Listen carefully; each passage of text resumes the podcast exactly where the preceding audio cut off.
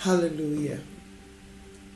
Welcome again to this time of just enjoying the presence of the Father in the eagle's nest. I'm glad you're here today. And I believe, God, that you're joining us today is not an accident. And that at the end of this program, something new, something exciting, something definitive, something that will transform your destiny would have commenced. The seed would have been sown in your life. We serve a God who is intentional, doesn't make mistakes. He doesn't He doesn't just speak because there's nothing else to do. He doesn't just act because he has nothing better to do. Everything he does, he says, is intentional. There's, there's something he's trying to teach us. So today I want you to join me as we go again to a story that many of us know. The story of the fig tree that was cursed by Jesus Christ. And this story is in Mark, uh, the book of Mark, chapter eleven. I think we'll start from I think, verse twelve. Father, let the entrance of your word bring light, bring life, bring strength, and give direction to us this day. In Jesus' name. Verse eleven, uh, verse twelve of Mark chapter eleven says, on the next day, when they, this is Jesus and his disciples, had left Bethany, he was hungry. This was Jesus. And seeing at a distance a fig tree in leaf, he went to see if he would find anything on it. But he found nothing but leaves. And then the Bible says, for it was not the season for figs. And he said to it, no one will ever eat fruit from you again. And his disciples were listening to what he said. And then the Bible says he went into the temple, he drove the money changers out, people who were buying and selling and cheating in the house of God. He said he overturned their tables, and he was so angry with the desecration um, of the house of God. And as they were coming back, after they left the temple, the Bible says in verse twenty, in the morning as they were passing by, the disciples saw that the fig tree had withered away from the roots. it, it, it, it, it, it didn't start, you know, the leaves were started dying or turning yellow and falling off. Mm-mm-mm-mm. The Bible says that at that word that Jesus spoke, the tree started dying from the root. And it was instantly seen the following morning that this tree is dead. It's God that we serve. So, Jesus, you said, your Bible clearly says that this was not the time for figs. And yet you went to this tree expecting to find food, something to eat. And when you didn't see it, you were angry and you cursed the tree and it died. Your life must speak of who you are. It is a dangerous thing to say you're a child of God and you're only that in mouth and not in truth. The tree said, look at me. Look at me. I have fruit. Come. Come and eat. I can satisfy you. I can, I can quench your hunger. I can deal with it. Come, see me. I'm ready. Come, take from me. But when they came to take what the tree was supposedly offering, they found it barren. There was not one single fruit on it. There was nothing in the life of this tree to satisfy any man's hunger. There was nothing in that tree that could be a blessing to anybody. And so I ask you today, what does your life say? What is your is your is your life speaking? When people not just hear you, when people see you, when people stand afar off and they watch you, what do they see? Do they see life or do they see death? Do they see a child, a son of God? Or do they see a pretender? Do they see someone who is saying, I belong to Jesus? And indeed, when they come to you and they sit with you and they do business with you, they interact with you, they eat with you, they share their burdens with you, do they come away knowing that of a truth, this was a son or a daughter of God? Or do they leave bruised and hurt and cheated in business and, and swindled out of their money? What does your life say? What are you saying? By the things that you do, by the kind of businesses you run, by the kind of company that you keep, what are you saying? Is your life, the things you say with your mouth, is it consistent with what is on the inside of you? Or are you like the fig tree, proclaiming one thing, but when they come close to you, they are disappointed?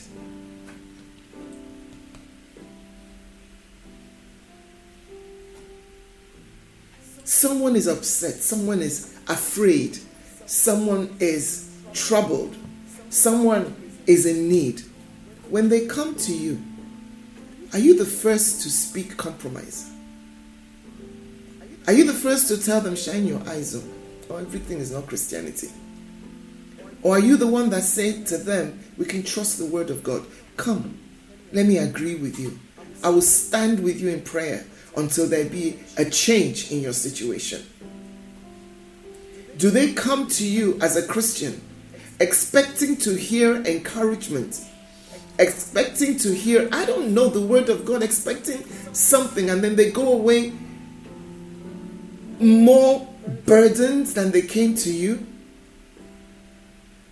There are people in the Bible who had no apologies. They said who they were and they lived the life. A man called Pharaoh. Remember Pharaoh? The one that Moses went to and said to him, let my people go. God said, I should tell you to let my people go. Pharaoh did not mince words. Trying to find it. He did not mince words about who he was and what he represented and what he thought about this God of Moses's. Pharaoh felt he was God. Nothing, no one, no one else was more powerful than him. And he said, I have no respect for this your God. I will neither obey him nor let his people go. And then he went right back and did the exact opposite of what, I mean, the exact thing that he knew would displease God further. He increased the burden on God's people just to show God that I defy you. I defy you. I, I, I do not recognize you. I do not recognize your authority. I do not recognize your power. He never pretended about who he was. And God said, I hear you. I hear you loud and clear. And in the end, he passed judgment. And it was a most shameful, shameful judgment that he passed on Pharaoh. In fact, he said to Moses, he said, don't worry about this man. I have told you what to say to him, but I guarantee you that he will not hear what you have said. In fact, the Bible tells us that when God told Moses, go tell Pharaoh to let my people go, he went back and hardened. The Bible said he hardened the voice, the, the, the heart of Pharaoh, such that Pharaoh would do the exact opposite of what God wanted. And he said, I did this so I can show forth my power, so I can disgrace you. I can show you that there is a God that rules in the affairs of, my, of men, and that you are a mere man. And any day I want to crush you, I can do that.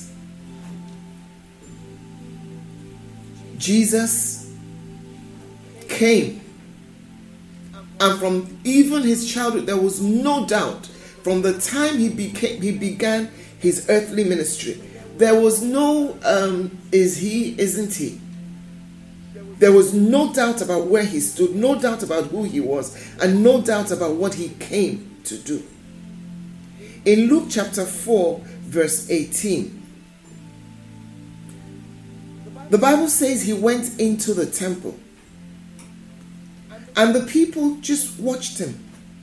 As the, the Bible says, he got up and he walked up to the altar.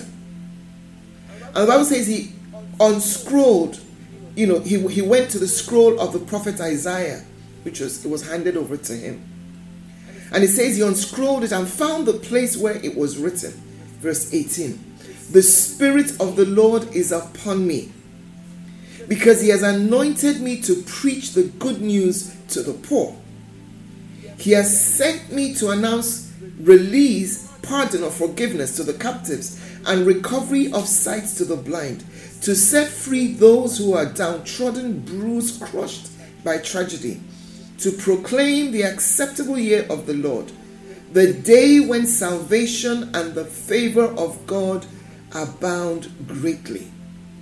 And then in verse twenty, the Bible says, he rolled up the scroll, stopping in the middle of the verse, and gave it back to the attendant and sat down.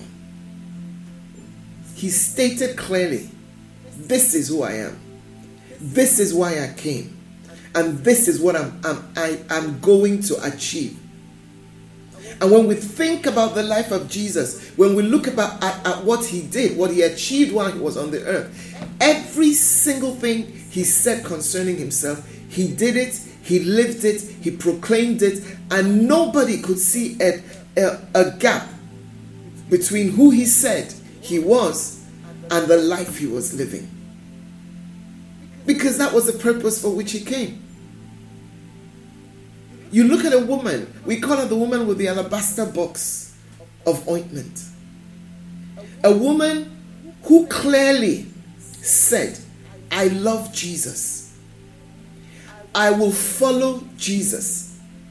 I will serve him any which way I can. And I am not going to be intimidated by whatever anybody says. And we saw her. We saw what she did. Before that day, she was one of the disciples of Jesus. She, I mean, she, she was among the disciples. She was there. She was never mentioned. But when they talked about the women who followed Jesus, who ministered to his needs, this lady was there. At the cross, she was also there. Before he died, this lady heard, sensed that this was something, a service she needed to render to Jesus. And she was not, when the time came to anoint him, she was not ashamed. She did not allow the culture of her days to stop her. She walked. Usually when there's a public function, women are kept together at the back. The men sit in front with the celebrant. And that's how it is. In fact, in their culture, women never spoke publicly. But it was said, you know, that if you had any questions about anything, you'd wait till you get home to ask your, you know, your husband to explain to you. But the Bible says that this lady stood up from the back where women where, where women are kept, and boldly crossed the line, went over to where the men were, didn't say a word to anybody, went behind Jesus, stood behind Jesus, broke her oil. Some versions say she poured it on his head. Other versions said she, they, you know, she poured it on his feet. But whether it was the head or the feet, or the head and the feet, it really doesn't matter. She poured this oil and she began to worship this God publicly. Some, you know, uh, um, um, writers say that this was a woman who was coming from she she she was coming from a place where she had quite a bit of baggage. Some say she was a prostitute. Some say whatever it was. But whatever it was she was coming from was enough for people to murmur. Oh, if if he knew the kind of woman that was doing this, he would never allow her to come near him. But she was not ashamed to declare, the person you people are talking about is my past. This is my present. And I will declare my presence in the midst of the congregation of the people. Now, whether you understand me or not does not matter. But I will not hide who I am. And therefore, there was no, there was no, um, again, gap between who she said she was and what she was doing and the life that she lived. Now, if someone were to look at you today, would they say that you looked more like Jesus or more like the fig tree? It has become fashionable among Christians to just sort of, you know, sort of gloss through these things and cover everything with grace. You know you're doing wrong, but you say there is grace. You know that your life in the office does not match your life on Sunday in church. And your life on Sunday on the pulpit does not match your life at home with your wife and your children. There's so much hypocrisy being, you know, um, glossed over, Uh, varnished with the gospel of grace. There is grace. God understands. Yes, there is grace. But the same God who's supposed to understand tells us that will we continue in sin so that grace may abound? We have become deceptive even while claiming to carry the presence of God, to be lights, to be sons of the Most High. We have become greedy, grasping, just like the people in the world, grabbing as much as we can, unwilling to release. And yet the same God that we say we serve says that it is in your giving that you will receive. Biblical receiving, I mean. Because you can also receive from the devil. It has become fashionable to come, and everybody is, is, is pursuing breakthroughs, and everybody's pursuing, you know, money. And a symbol of your being right, or a sign of your being right with God, is that you have money, is that you have cars, is that you, you can display wealth. That's a lie of the devil. That's a lie of the devil. Christian brothers do business and they need a lawyer to, you know, sign, and a lot of times they end, they still end up in court because a Christian brother is cheating a sister and the sister is cheating the brother, and you can't you, you just can't take any Christian's word for it anymore.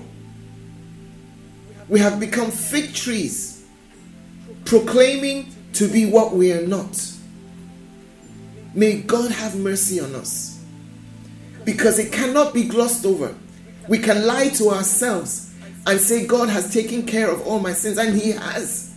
But not when you deliberately know His will, know His word, know what is expected of you, and you decide, I will not do it. You're just like Pharaoh. You're no different from Pharaoh, even though you're in the house of God. My brother and my sister,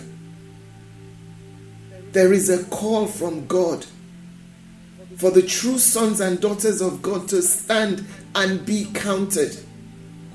May the Lord help us. May the Lord strengthen us. May the Lord give us the courage to stand and to live the life that we profess to live. When He comes in, in, in, into our private lives, may it line up with the words that we say publicly, with what people think of us publicly. May the things that, the life that we live, line up with what we speak from the pulpit, what we project from there. May we not be men who just speak the word, but we don't do it. May God deliver us from hypocrisy and cause our lives to bring honor and glory to Him in this year. In the name of Jesus. God bless you. God bless you. Amen.